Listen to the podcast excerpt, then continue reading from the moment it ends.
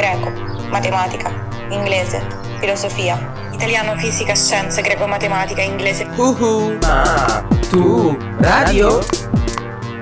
Ma tu ma radio? Ma greco, matematica, inglese, filosofia, storia, storia letteratura, italiano, fisica, ma tu radio?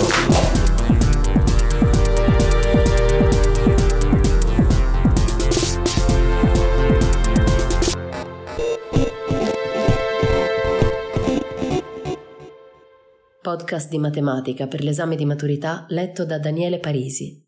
Funzioni, definizione. Basta che funzioni. Quante volte avete sentito questa frase? Quante volte l'avete detta? Basta con le funzioni. Ecco, questa forse l'avete detta ancora più spesso. Sì, perché a un certo punto della vita di uno studente la parola funzione diventa quasi un incubo. Però c'è un legame tra il vostro incubo e il fatto che le cose, le cose di tutti i giorni, possano funzionare. Smartphone, tablet, computer, calcolatrici, casse del supermercato, in tutte queste cose, anche se non le vediamo, ci sono dentro le funzioni. Sì, sì, le funzioni matematiche. Le stesse funzioni che vi tocca studiare, che però servono anche a tutte le scienze, dalla matematica alla fisica, dall'astronomia all'ingegneria. Oggi parleremo delle funzioni, cosa sono, a cosa servono e come possiamo pensarle per semplificarci un po' la vita. La prima cosa da dire è questa. La funzione è una correlazione, un legame, una relazione. Relazione. Tra cosa? Una relazione tra due insiemi. Cerchiamo di capire meglio. Un insieme è costituito da elementi che appartengono appunto all'insieme, che solitamente sono uniti da una caratteristica in comune. Per esempio, possiamo creare un insieme con tutti i nomi dei mesi del calendario, oppure un insieme con tutti i numeri primi, oppure ancora un insieme di parole e numeri creato a nostro piacimento. Ovviamente, una volta creato un insieme, esistono degli elementi che si trovano al di fuori, che sono esclusi da questi insiemi. Ci sono teorie e regole che descrivono ogni minima caratteristica degli insiemi e dei suoi elementi, ma qui dobbiamo parlare di funzioni. Cosa c'entrano gli insiemi con le funzioni?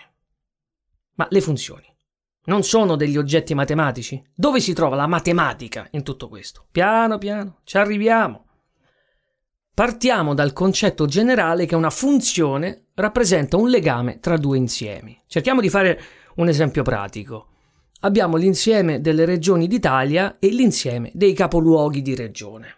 Bene, una funzione potrebbe essere quella relazione che lega ogni città che si trova nell'insieme dei capoluoghi con la regione corrispondente. Questa è una funzione, un collegamento, una freccia, che collega gli elementi di un insieme con quelli di un altro insieme. Siamo ancora molto generici qui, lo so, ma dobbiamo subito introdurre due condizioni, due regole per far sì che una funzione sia definita come tale.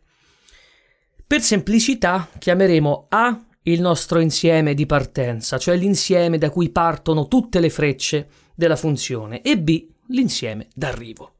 Le due condizioni per dire che ho creato e sto descrivendo una funzione che collega gli elementi dell'insieme A con quelli dell'insieme B sono le seguenti. La prima è che tutti gli elementi dell'insieme A devono essere collegati con gli elementi dell'insieme B. La seconda condizione è che ad ogni elemento di A è associato uno ed un solo elemento di B.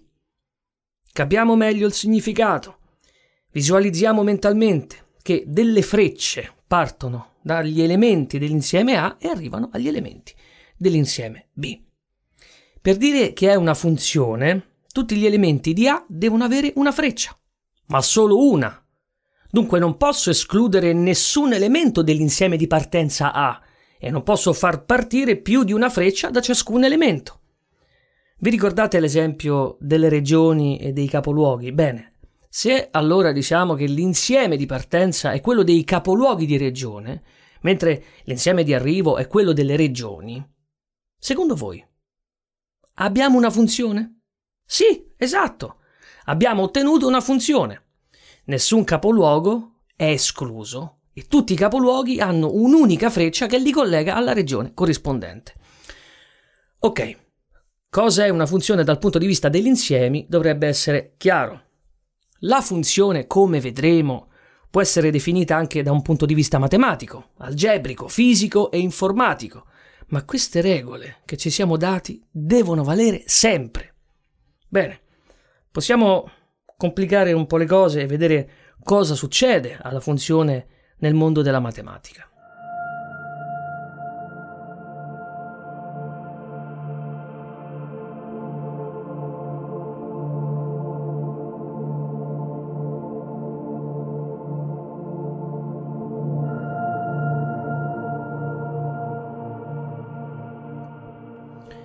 Prima di entrare nel mondo della matematica, però, dobbiamo per forza introdurre due termini.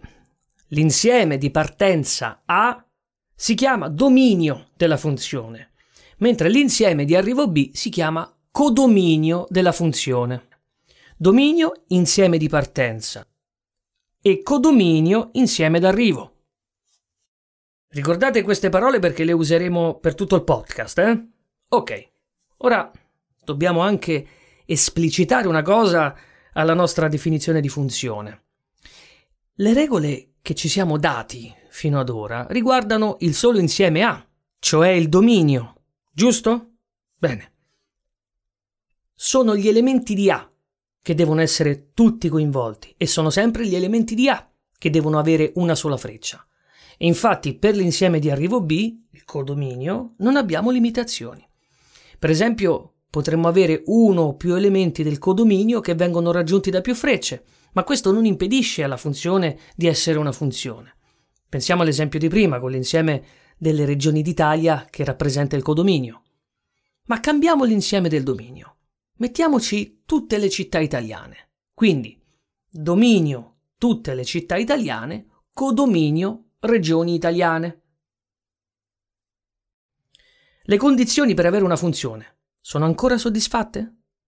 Sì, esatto, perché da ogni città parte una e una sola freccia, anche se molte, moltissime frecce arriveranno allo stesso elemento del codominio B.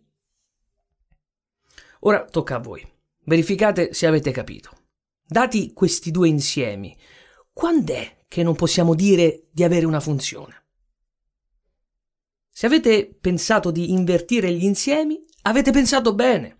Se infatti le regioni diventano il dominio e le città italiane il codominio, non abbiamo più a che fare con una funzione. Perché è vero che nessuna regione resterà senza freccia, ma è anche vero che dalle regioni partiranno molte, moltissime frecce. Troppe. Quindi niente funzione. Visto che stiamo familiarizzando con i termini, introduciamone un altro. Immagine della funzione. L'immagine di una funzione è un sottoinsieme del codominio e in particolare quel sottoinsieme costituito dagli elementi del codominio che vengono raggiunti dalle frecce. L'immagine è quindi l'insieme degli elementi del codominio che sono collegati con quelli del dominio nella funzione.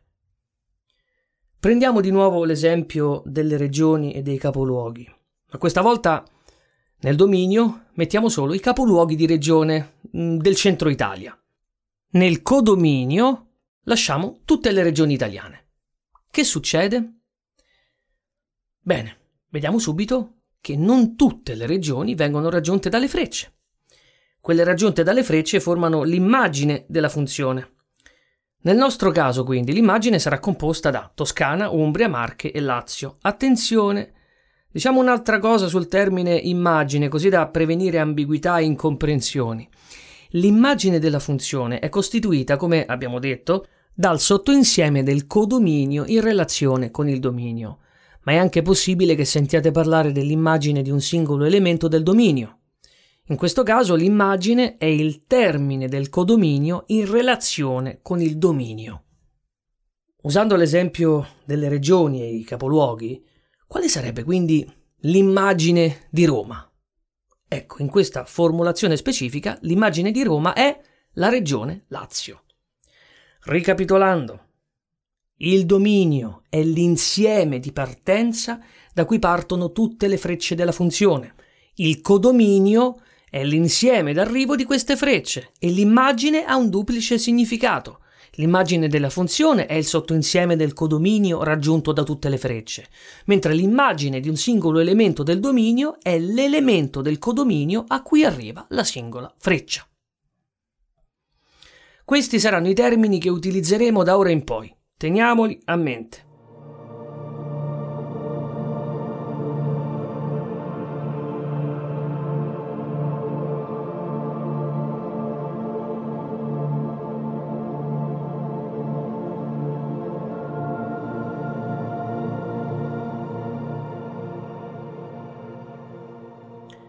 Questi concetti generali di funzione possiamo applicarli ora a tutti gli ambiti che vogliamo.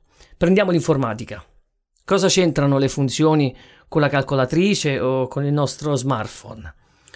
Immaginiamo che tutti i tasti della calcolatrice fanno parte dell'insieme del dominio di una funzione. Per i più esperti possiamo chiamarlo insieme degli input. Lo schermo della calcolatrice è invece il codominio o insieme degli output. Bene, che succede se premiamo il tasto numero 1? Compare sullo schermo il numero 1. Che domanda sciocca, direte voi? Sì. Eh ma chi glielo ha detto allo schermo di fare comparire 1? C'è una funzione messa dentro la calcolatrice da qualcuno che rappresenta il collegamento tra i tasti e quello che deve apparire sullo schermo. In altre parole, ci sono varie funzioni che collegano input e output della calcolatrice, cioè dominio e codominio. Stessa cosa vale per i telefonini.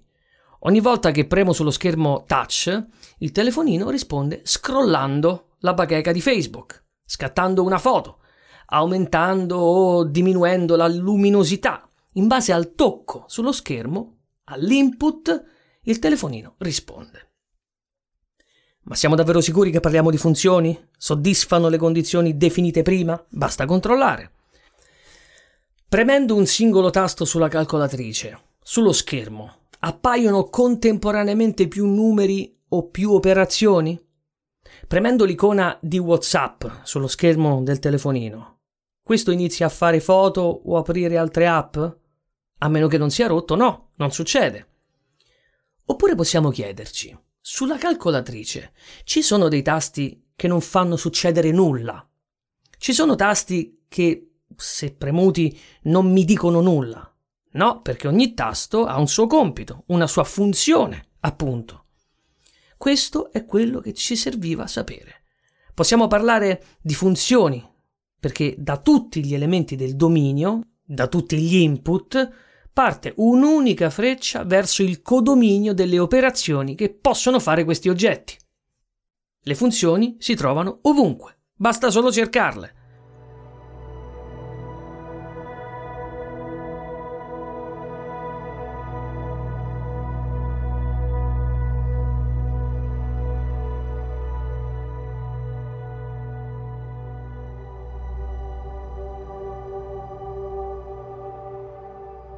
Arriviamo ora alla parte più impegnativa e, ahimè, pesante di questa lezione.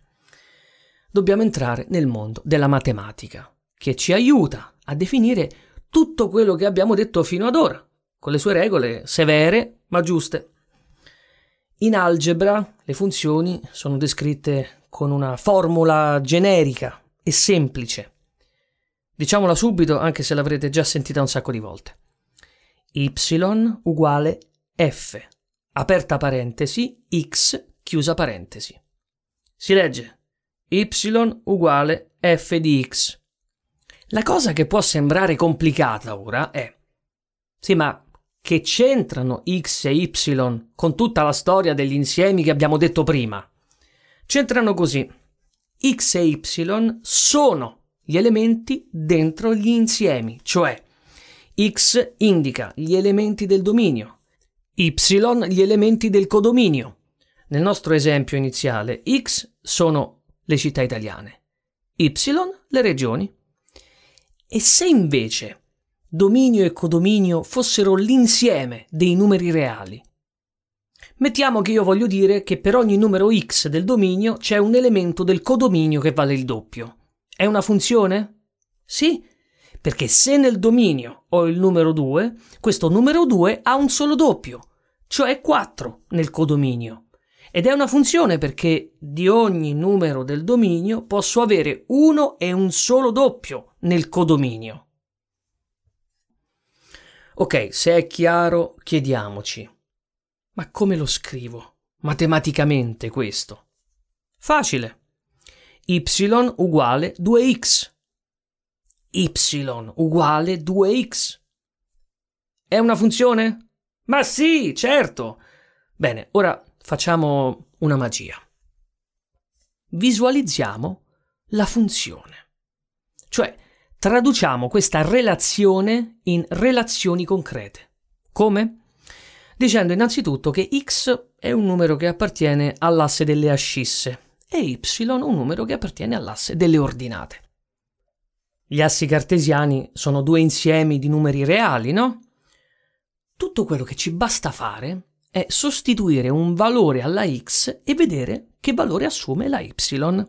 Se nella nostra funzione y uguale 2x diamo alla x il valore di 1, otteniamo che y è uguale a 2. Cosa sono questi valori? Le coordinate di un punto sul piano cartesiano. Quindi possiamo trovare, a partire dalla funzione y uguale 2x, un punto A con coordinate 1, 2. Un punto B con coordinate 2, 4. Un punto C con coordinate 3, 6 e via all'infinito. Se li uniamo, cosa viene fuori? Una retta, esatto. I punti sono quindi la traduzione concreta e visibile di quella relazione che è la funzione. Il grafico della funzione è uno strumento utilissimo perché ci permette di tradurre tutte le caratteristiche di una funzione in una figura. Questo strumento permette a tutti noi di fare una sorta di scansione a raggi X della funzione. L'abbiamo fatto con una funzione semplicissima, ma la possibilità di rappresentare una funzione su un grafico ci aiuta moltissimo quando ci troviamo davanti funzioni più complesse, funzioni per cui non basta fare x per 2, il disegno di una funzione non per forza ha la forma di una retta, magari. In questo semplice caso ci bastano due soli punti per disegnarla alla perfezione. Vi ricordate che per due punti passa una e una sola retta, vero? Altre volte invece il grafico di una funzione assume forme assai strane. In questi casi abbiamo bisogno di molti punti. Per farci un'idea, abbastanza dettagliata del grafico. Ma calcolare punto per punto non è proprio comodo, anzi per niente. Trovare i punti significa sostituire al posto della x un numero, risolvere l'equazione, trovare y e ricominciare. Immagina di farlo per 10, 100, 1000 volte.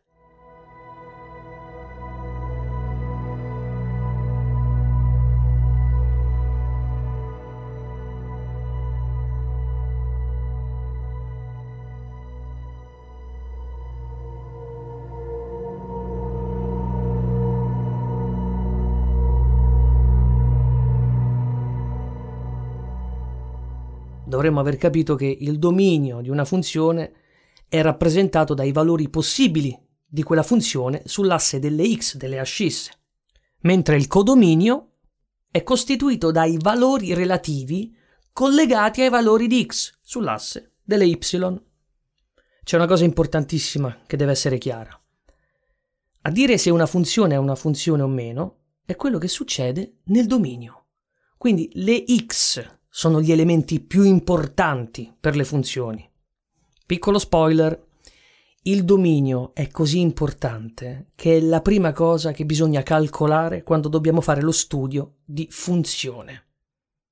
Cosa che affronteremo nei podcast successivi. Ma anche questa cosa del dominio posso vederla rappresentata nel grafico. E certo, anzi, devo. Facciamo un esempio. Prendi carta e penna se ce l'hai lì sotto mano. Se non ce le hai non importa, non è una cosa difficile da visualizzare. Immaginiamo di avere il grafico di una funzione che è rappresentata dalla metà di una circonferenza. Per semplicità disegneremo questa semicirconferenza con centro nell'origine degli assi. Facciamo che abbia raggio 5 e il diametro sull'asse delle x. L'avete disegnata nella carta o in testa? Bene. A questo punto possiamo dire, anche perché lo vediamo, che il grafico è definito solamente tra meno 5 e 5 sull'asse delle ascisse e tra 0 e 5 sull'asse delle ordinate. Ecco qui che senza accorgercene abbiamo identificato e definito il dominio e l'immagine della funzione in questione. Graficamente è immediato capire che il dominio è rappresentato da tutti quei numeri reali che si trovano tra meno 5 e 5, mentre l'immagine della funzione è rappresentata dai numeri reali compresi tra 0 e 5. Oltre questi insiemi di numeri, la funzione non c'è, non esiste e sul grafico infatti non c'è disegnato nulla oltre a questo semicerchio. Il grafico inoltre è utile per capire se stiamo guardando una funzione o meno. Per capirlo facciamo un altro esempio. Questa volta prendiamo il grafico di un cerchio intero, sempre con centro nell'origine degli assi e raggio 5. Come possiamo capire se parliamo di una funzione oppure no? Provate. Se prendo un punto sulle x, che faccia parte del dominio, ovviamente, e disegno una linea verticale in corrispondenza di questo punto, quante volte incontro il grafico? Sicuramente due volte. E quindi? Quindi viene meno una delle due condizioni per avere una funzione, ricordate? Da ogni punto del dominio, quindi da ogni x, deve partire una e una sola freccia che collega i punti del codominio. Questa condizione non è soddisfatta in questo esempio, quindi il grafico di un cerchio intero non rappresenta il grafico di una funzione. Come abbiamo capito ora, dal grafico di una funzione possiamo capire tutte le caratteristiche della relazione tra gli elementi del dominio e del codominio. Il grafico è come la fotografia della funzione, ne descrive tutta la sua natura. Ma quali sono le caratteristiche che possiamo dedurre? Cosa possiamo dire della connessione tra x e y guardando il grafico? Per esempio, se il grafico della funzione è una retta inclinata di un certo angolo, possiamo già dire qualcosa del legame tra y e x. Più precisamente, se all'aumentare della x aumenta la y, allora stiamo osservando una funzione crescente mentre se al crescere di x la y diminuisce, beh, è facile capire che parliamo di una funzione decrescente. Tutto questo lo abbiamo detto solamente osservando il grafico. È come capire di chi stiamo parlando vedendo la foto. Da una fotografia mm, di una persona, per esempio, possiamo dire se era felice o triste in quel momento, giovane o vecchia, tutte caratteristiche che nessuno ci sta dicendo, ma che le osserviamo solo dalla foto. Oppure possiamo dire che se il grafico di una funzione è costituito da una retta, stiamo guardando delle funzioni lineari. Facciamo un esempio per capire meglio questa storia della linearità. Pensiamo alla formula che lega il tempo e lo spazio con la velocità. La velocità è una grandezza che mi dice in quanto tempo percorro una certa distanza spaziale e la sua formula è semplicemente v uguale spazio percorso diviso tempo impiegato. Se percorro 100 km in due ore, ad esempio, posso fare 100 diviso 2 e dire che sto viaggiando in media ad una velocità di 50 km orari. Ora, mantenendo il tempo fisso a due ore, se aumento lo spazio da percorrere, devo aumentare la velocità con la stessa proporzione e viceversa. Se diminuisco lo spazio da percorrere, mi diminuisce la velocità. Ad esempio, Ogni volta che raddoppio lo spazio, allora mi raddoppia anche la velocità e via dicendo. Questo tipo di relazione, in breve, ci dice che la velocità e lo spazio percorso sono legati tra loro da una funzione lineare. Facile immaginare questa cosa, vero? Ma vi siete accorti che abbiamo parlato delle caratteristiche di una funzione utilizzando la sua formula matematica? Questo è di fondamentale importanza. Tutte le caratteristiche che possiamo dedurre dal grafico di una funzione sono presenti anche nella sua formulazione algebrica. In fondo stiamo parlando sempre dello stesso oggetto, ma da punti di vista differenti. Capire le caratteristiche di una funzione solamente guardando la sua formula e senza disegnarne il grafico è il prossimo passo. Vi ricordate y uguale 2x? È una funzione lineare che ha come grafico una retta. Più in generale, possiamo dire che tutte le funzioni lineari sono quelle espresse da un polinomio di grado 1. In parole povere, si ha x moltiplicata per un numero e sommata ad un altro numero. Piccolo scoop. Il numero che moltiplica la x o quello che va sommato può essere il numero 1 o anche il numero 0. Come diventa la formula in questi casi? Per esempio, y uguale 5x più 3 oppure y uguale 2x meno 8. Sono funzioni lineari. Se ci accorgiamo di questa cosa ancora prima di fare il grafico, possiamo capire subito che il grafico sarà una retta e che non dobbiamo trovare tanti punti per disegnarlo, ne bastano due. Ovviamente possiamo complicare il polinomio, tipo con delle x al quadrato, al cubo, eccetera, e avere delle funzioni e dei grafici differenti. Ma se siamo in grado di individuare le caratteristiche principali dalla formula matematica, stiamo già un pezzo avanti. Lo vedremo bene nei prossimi podcast. Oltre alle funzioni polinomiali, esistono moltissimi altri tipi di funzioni, tra cui quelle più famose e le più studiate a scuola, che vengono chiamate funzioni note. Le chiamiamo così perché ne conosciamo tutte le caratteristiche e le varie forme dei rispettivi grafici. Sono per esempio la funzione esponenziale, logaritmica o le funzioni trigonometriche come seno e coseno. Studiare e conoscere queste funzioni ci permette poi di capire il loro utilizzo nelle altre scienze, ma anche nella vita di tutti i giorni. Avete mai sentito dire che qualcosa ha un andamento esponenziale? Beh, vuol dire che potete descriverlo con una funzione esponenziale, cioè sostanzialmente con una y uguale a un numero elevato alla potenza x.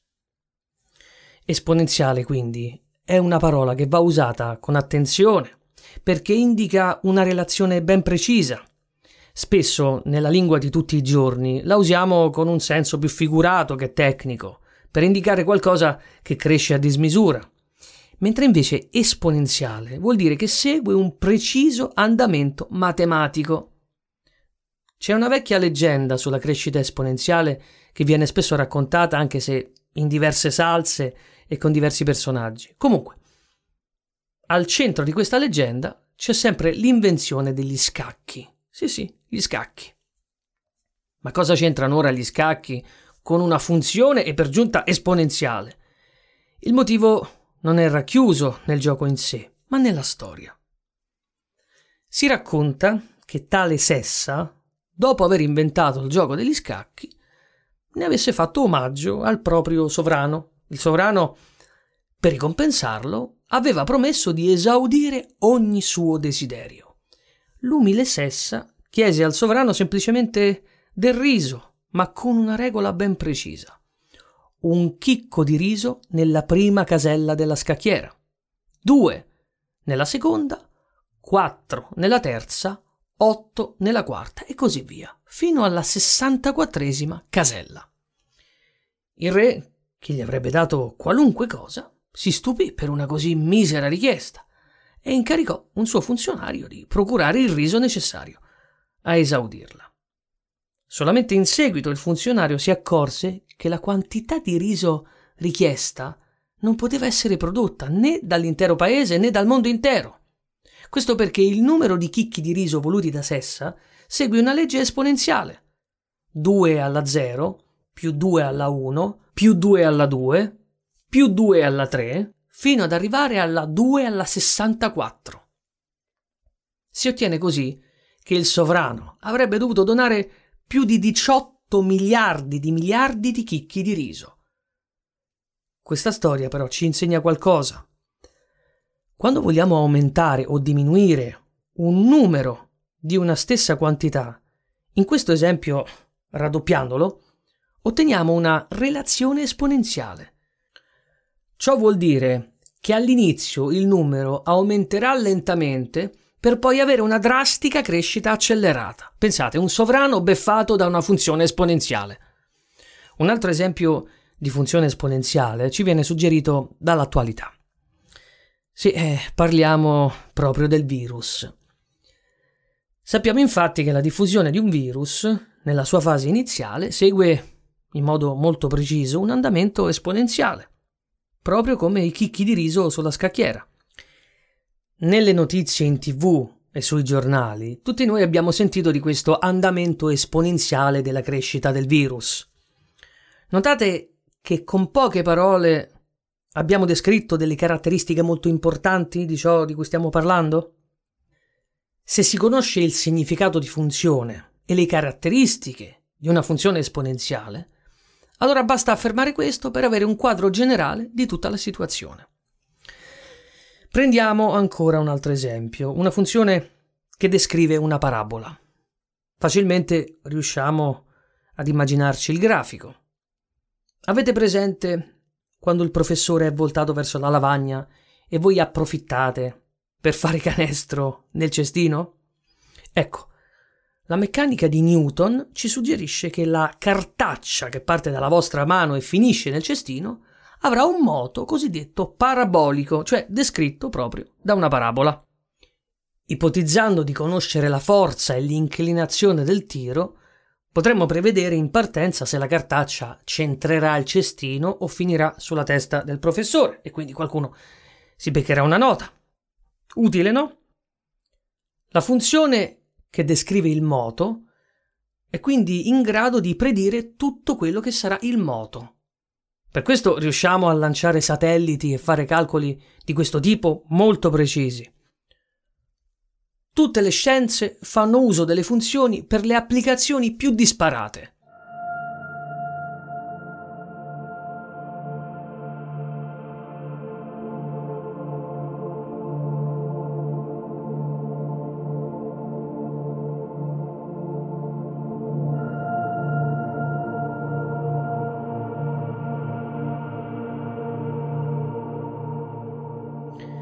Abbiamo visto insieme che una funzione ha molte caratteristiche.